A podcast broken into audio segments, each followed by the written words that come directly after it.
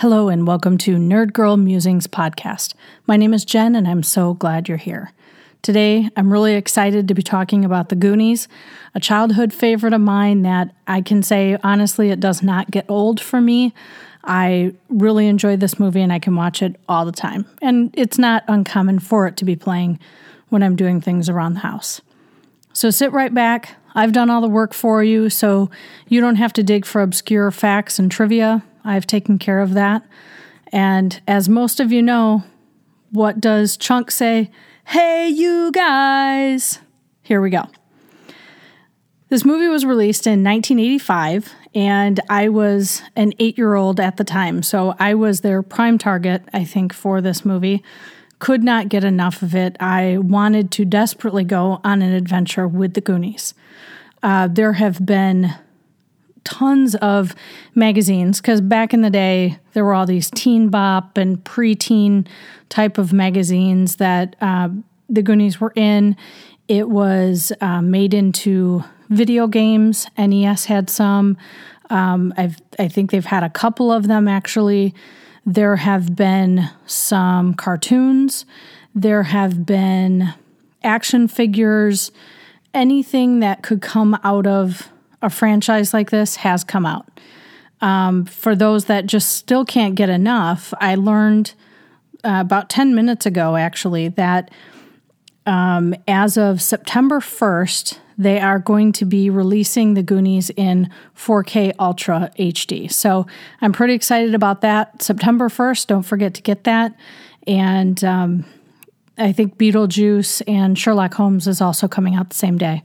So a lot of really great movies will be launching that day. We'll all be stuck to our, our TVs for that one. But one thing I thought was kind of fun is as I was starting to put together a few things for this podcast, I found that there was a book written, and it was a book essentially based on the movie. Um, you can watch the movie while reading the book, and it's nearly ver- verbatim. Uh, the the characters are saying essentially the same thing. It gives you a little bit more detail, as books always do, but it really is a good read. It's a quick read. It was like 300 pages, I think. And my favorite part, though, was at the very end.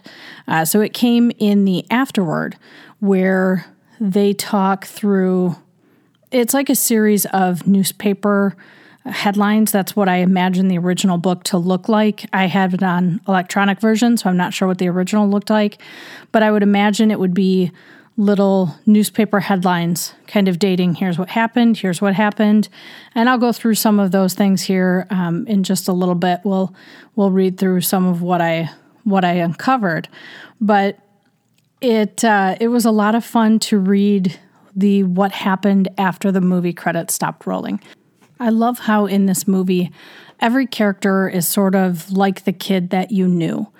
You had the the more nerdy character like Data, who is inventing things, not always successfully, but uh, Short Round or Data, um, since Indiana Jones had come out right around this time as well. So I recognize him as Short Round. And um, you know some of his hijinks and the the things that he tries to do the lights that shine super bright for a minute and then poof they're you know after about 30 seconds the battery's dead. Um, and just some of the fun little things that he comes up with. Um, you know we all have the one friend that's a little bit overweight. We have the one that's a pruner like mouth is always brushing his hair and you know, for girls, maybe it was somebody putting on makeup, or back when I was a kid, it was how high could you get those bangs. Um, and you know, then you had uh, you had the girls who I felt were underused. They were there as the love interest and somebody to rescue, and and so I didn't like that. But I do like how they gave Andy um, the uh, the piano playing, the bone piano. At least it gave her something to do. Uh, Steph's character was a little underdeveloped, in my opinion, um, just because she didn't have ho- a whole lot to say. Um, she was just the the best friend that was the tag along. Um, and the one the one part, if you ever watched the uncut version or the DVD when it was released, when it had an extended, uh, it had the extended scenes on it. Um, when the kids end up down by the ship, Steph is attacked by an octopus. In the book, it says it's a squid, so I think it's essentially the same thing. Uh, it's probably the worst cheesy bit in this whole movie, and I'm so glad that they cut that out because it just it was awful. Um, and watching it today, knowing how far we've come with special effects and CGI and what we could have done and what they could have made it look like, it, um, it it's just really hard to remember how frightening that may have looked when I was eight versus the age I am now. Um, you know, but they had a limited budget. There wasn't there wasn't a lot that they could they they could do back then. It just wasn't created yet. Even though we had um, people like Steven Spielberg as a producer. Uh, Richard Donner was the director, and I think he did a fantastic job. Um, earlier in the pandemic, uh, Josh Gad, who's been pulling in all these different movie and TV show crews and having them do these uh, Zoom calls together, it's been a lot of fun. And he did that with the Goonies recently. And every character was on there. They even had Cyndi Lauper on there, but they had Richard Donner, who's in his 90s. They had um, Steven Spielberg was on there, um, and trying to think of if there was anybody else that I'm missing. But um, they told some fun stories. They reenacted some of their best lines, and uh, one of the funniest things I think that they really went through was a prank that Steven Spielberg pulled on Richard Donner near the end of the filming, um, he he says, you know, he loves the kids. They did a great job, but by time the shoot was done, he was kind of done with the kids. He had had enough. The whole cast was children, and and he had just had enough of them. So Steven Spielberg said, "What are you looking forward to go doing? And you know, what are you what are you looking forward to now that the movie is done?" He said, "I can't wait to get away from those kids." So Steven Spielberg, after everything wrapped, he flew the entire crew out to Hawaii and surprised Donner in his home when he had come back from hanging out with a neighbor. He had walked back into the house to find the entire crew of kids in his house. So Steven just thought that was the funniest thing. I think this movie resonated so much with me when, uh, as a kid, because, you know, I was all about the adventure. I was all about throwing a bunch of things together in a backpack and going away from the house all day long, go traipsing through the mud. Um, my poor cousin Kim can give stories of when we would go visit my grandma's, and she lived next door, and I would take them on adventures all throughout the neighborhood. And it was a lot of farmland back then, and so we were going through woods and fields and uh, next to the creek and all over the place. And I would have a backpack full of first aid supplies and anything that I thought MacGyver would need, I took along with me. And so, you know, that was the type of uh, the type of thing that I, I really connected with as a kid. So I wanted to go on this adventure. I wanted to go find Willie's pirate ship and be one of those kids running from the Fratellis. And uh, other than that, I I absolutely dislike comedies just in general. Um, so this is one of the few. It it is a comedy, but it it's not like comedy today. So um, I I just think it's a better better version of comedy, maybe. Um, so in general, I would not normally say this was a great movie, but um, it kind of ticked all the buttons for me as a kid.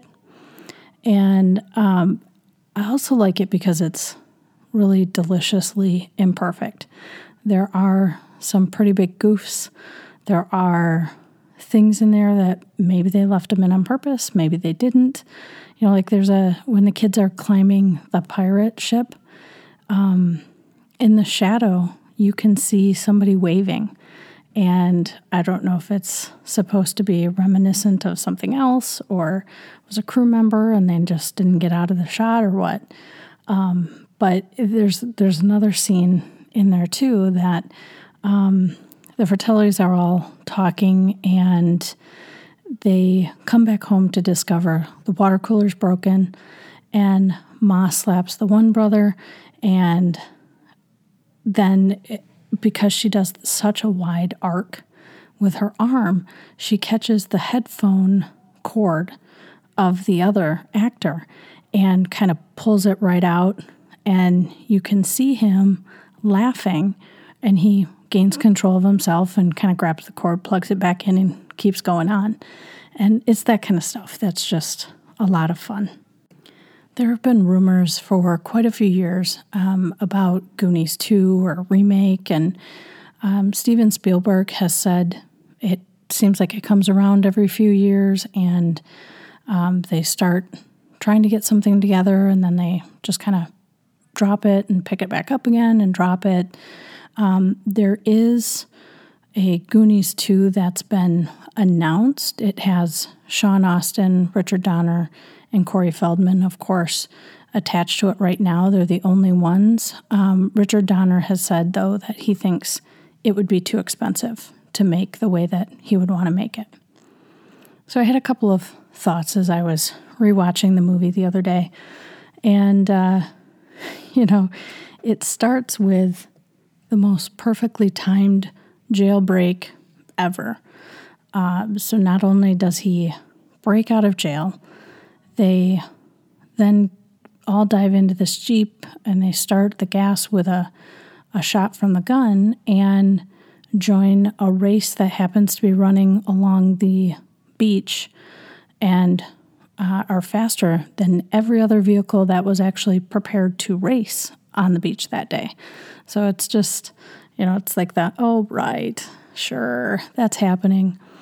Um, you know, so it starts with that. And then, you know, some other things when when they're talking about moving and you know it's our last weekend together and and all that kind of stuff i, I was thinking about the times that i've moved um, i'm usually living out a box by time we get to a move weekend and there's not a single thing packed Nobody looks like they're leaving.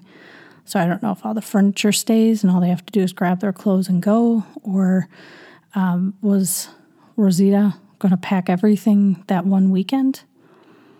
And speaking of Rosita, so the mom comes home and says, Hey, she doesn't know any English, so I know you kids have had some Spanish, so who can help translate for me? Now, I've taken Spanish I've had quite a few years of Spanish. And uh, essentially, all I could come up with be beer, chicken, wine, cheese, and bathroom. And there's no way I could have translated uh, like the way mouth does. So that also was, was a little over exaggerated. Um, a couple other fun thoughts near the end of the movie uh, that they pull out the weakest dynamite stick ever known to man when they toss it and it's just a couple of rocks that crumble down.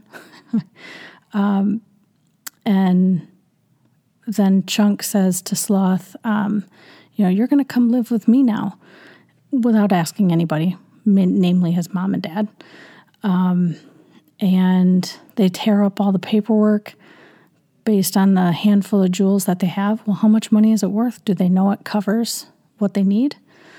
And uh, the one that struck me today was if you notice, all of them are wearing police, the sheriff's jackets, and they all fit perfect. So they must have had a size for everybody. So that that kind of cracked me up.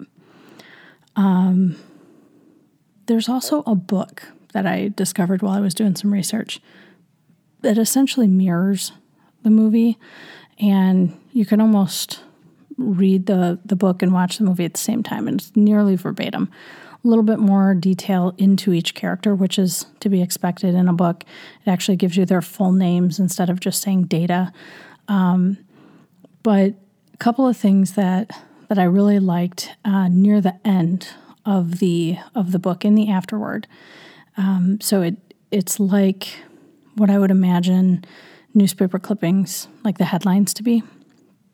So the first one talks about how there was a major plumbing disaster at the country club. We know who caused that. Um, and then the board of trustees for the country club was blocked in court to uh, that they couldn't take over all of those homes and kick everybody out because um, they're they need to identify who really has the rights for it. And now Mr. Walsh has the cash to be able to uh, buy for buy his property outright, essentially. And we know that that comes from the jewels that the kids picked up. Uh, it was appraised independently, apparently, for an undisclosed amount.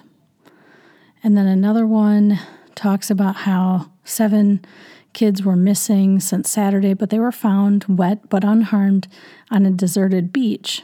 And they had with them a large number of high quality precious stones, but could offer no explanation of how they came to be other than a fantastic story involving squids, pirates, and skeletons. And it it also talks about how um, another headline is reports of an unusual unmarked ship sighted off the coast. Um, that it was flying a skull and crossbones and it eluded the Coast Guard, so they never were able to find it. And um, the country club was purchased for an undisclosed amount of cash by a group calling itself the Friends of the Goondocks and that property would then be used for low income housing. Um, and so, where the golf club was, they were going to raise it, build the low income housing, and then for the remainder of the country club, they were going to look at doing a new historical museum, a children's center, a fish market, a plumbing supply house, a Chinese restaurant, and a public access uh, invention laboratory. So, something for each one of the kids and their parents. And the final one, the final piece is actually my favorite. Um, it says so the story takes place around Halloween. And so the final one is from December 30th. And it says Mr. and Mrs. Jerry Cohen are pleased to announce that the bar mitzvah of their recently adopted son, Jason Sloth Cohen, at Temple Beth Solomon today at 11 a.m reception to follow at the Goondock Recreation Center. So the family did, in fact, uh, take Sloth to live with them. They adopted him as his own, and uh, then he had a bar mitzvah. So I thought that was a pretty cool, uh, pretty cool story to end up with for Sloth. So he ended up uh, with a good life after that. Uh, that final scene at the beach with all the parents and the kids, for a lot of them, those uh, parents are actually their parents. So I thought that was kind of fun to uh, to find out. Um, what else can I share with you? So the the Goonies, the name comes from the area that they lived. It was called the Goondocks, and so then they just started calling themselves the Goonies, based on that uh, on that location. Um, so the movie is celebrating 35 years already, which is just hard to believe. Uh, it was the beginning of us seeing Josh Brolin as an actor. So he got his start with the Goonies. And another fun accident that they left in, which I really like, is in two cases, um, two, the characters called Josh Brolin by his actual name instead of his character's name. So there's one with Sean Astin, who plays his brother Mikey, and there's another with Data and they both make the mistake. Uh, Chunk, played by Jeff Cohen, he, if you look really close during the truffle shuffle, you can see he has the chicken pox. And he was so afraid that they were going to fire him and hire somebody else in his place that he did uh, continue to go to work and he continued to act right through it. So when he lifts up his shirt, you can look on the left side there and see some of his chicken pox. Uh, he's still in the movie business, but he's not an actor. He's actually an entertainment lawyer. Um, the speech in the attic, where it seems really disjointed and kind of all over the place that Sean Astin's giving, um, they got that when the director pulled him aside and gave him this uh, this real simple story, and then just told him, "Okay, repeat it back." And so that's why it's kind of jumbled and all over the place because he was just remembering what he was told moments before. The treasure map that the kids follow uh, was something that Sean Astin got to take home with him. He kept it. And his mom, Patty Duke, was cleaning the house one day and found it in a corner and just thought it was a piece of trash and she crumpled it up and tossed it away. So that map is somewhere in the landfill today. Hopefully it's biodegradable. The uh, Goonies also take place in the same universe as the Gremlins do. So when Chunk calls in to the police station telling about, uh, you know, he just saw the Fratellis and all this kind of stuff, they um, said, well, you know, are are you pulling our leg again? Are these the little creatures that multiply when you pour water on them? So it's a direct reference to Gremlins. Steven Spielberg was the executive producer for both, um, and Chris Columbus wrote both movies. So it's not a surprise that there'd be some reference to it in there. Uh, the the massive slide that the kids go down inside the um, the cave down to get to the pirate ship was actually real. And apparently, after hours, people would sneak in and, and go slide down it for a while. Um, when the kids find the pirate ship, he, he being the director, wanted their initial reaction. So he had them all uh, keep their eyes closed and um, showed it to them, and their reaction was so genuine. Actually, a lot of them swore. So he had to refilm that scene, and their second reaction is the one that's actually in the movie. And if you're paying close attention at the end, when the reporters um, put their microphone in front of Data and they asked, you know, how, what did you see? How was it? And he talks about the octopus, back to what I, I talked about earlier today. Um, and uh, so that references the cutscene. But maybe we'll see that in the 4K that's coming out which I'm really looking forward to. Um, you know the the movie is just a lot of fun. I had my parents watch it for the first time last year, and um, I do know a lot of people that have never seen it and are probably fine with never having watched such a classic. But uh, you know things like Goonies never say die, and the scene in particular around the bone piano um, I think shows the true Goonie spirit. Like we make mistakes, but we keep going. We don't give up. Um, you know, we're not the best at everything on our first try, but we're going to keep going. And I think that's just a great, great theme, and uh, makes it one of my one of my absolute favorites. So that's it for the Goonies for now. I need to make this short and sweet because I have a thunderstorm coming in, and I'm pretty sure that that's all that we'll be able to hear soon. So I want to get this uh, cut, edited, and submitted so that way you guys can give me your thoughts. I appreciate the emails that I've had about the questions. Um, still working on on finalizing those. I'll be visiting my folks next week, so uh, hopefully, hopefully that all comes together in a moment of inspiration for me. Some other things that I've got in the works. Um, I was thinking about doing a, a Carnival Row podcast, and I wasn't sure if that should be by itself or a whole dedicated episode by episode uh, Carnival Row um, specific podcast. So let me know your thoughts on that. Nerdgirlmusings at gmail.com. And uh, I'd, I'd be interested to see what you guys think if you are wanting to hear Carnival Row. I don't see a lot of other people talking about it just yet, but it is super rich in detail if you know where to look for it. So um, I've had a lot of fun actually just learning about it. Um, this week, also, uh, Kelly Preston passed away, uh, an actor. She's the wife of John Travolta. And she happens to be in a movie that is one of my favorites, which I'll probably be talking about next, is my guess uh, Space Camp. So it's a true 80s classic. I don't know that you can find it anywhere. I keep trying to see if it's going to be a digital release, and I haven't seen anything so far.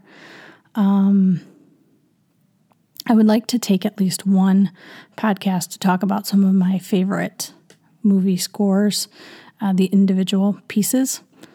I wish that I could actually share the songs every time when we talk about it, but um, at least if I can give you the list of who are my favorites and what movies they're from, uh, you guys can check them out because they are out there everywhere. Um, and then another one would be talking about the TV show My So Called Life. And I was a huge fan of that when I was in high school. I was about the right age. Um, and little did I know when I grew up to be an adult and went to my full time job, I would find a friend of mine who actually is an extra on my so called life. And so we've actually had nights where we get together, have some wine, and watch her walk around in various scenes of the show. So I thought maybe it would be fun to have her come in and uh, just chat about what that was like to be filming um, back in the 90s and what ex- her experience was on a on a TV set.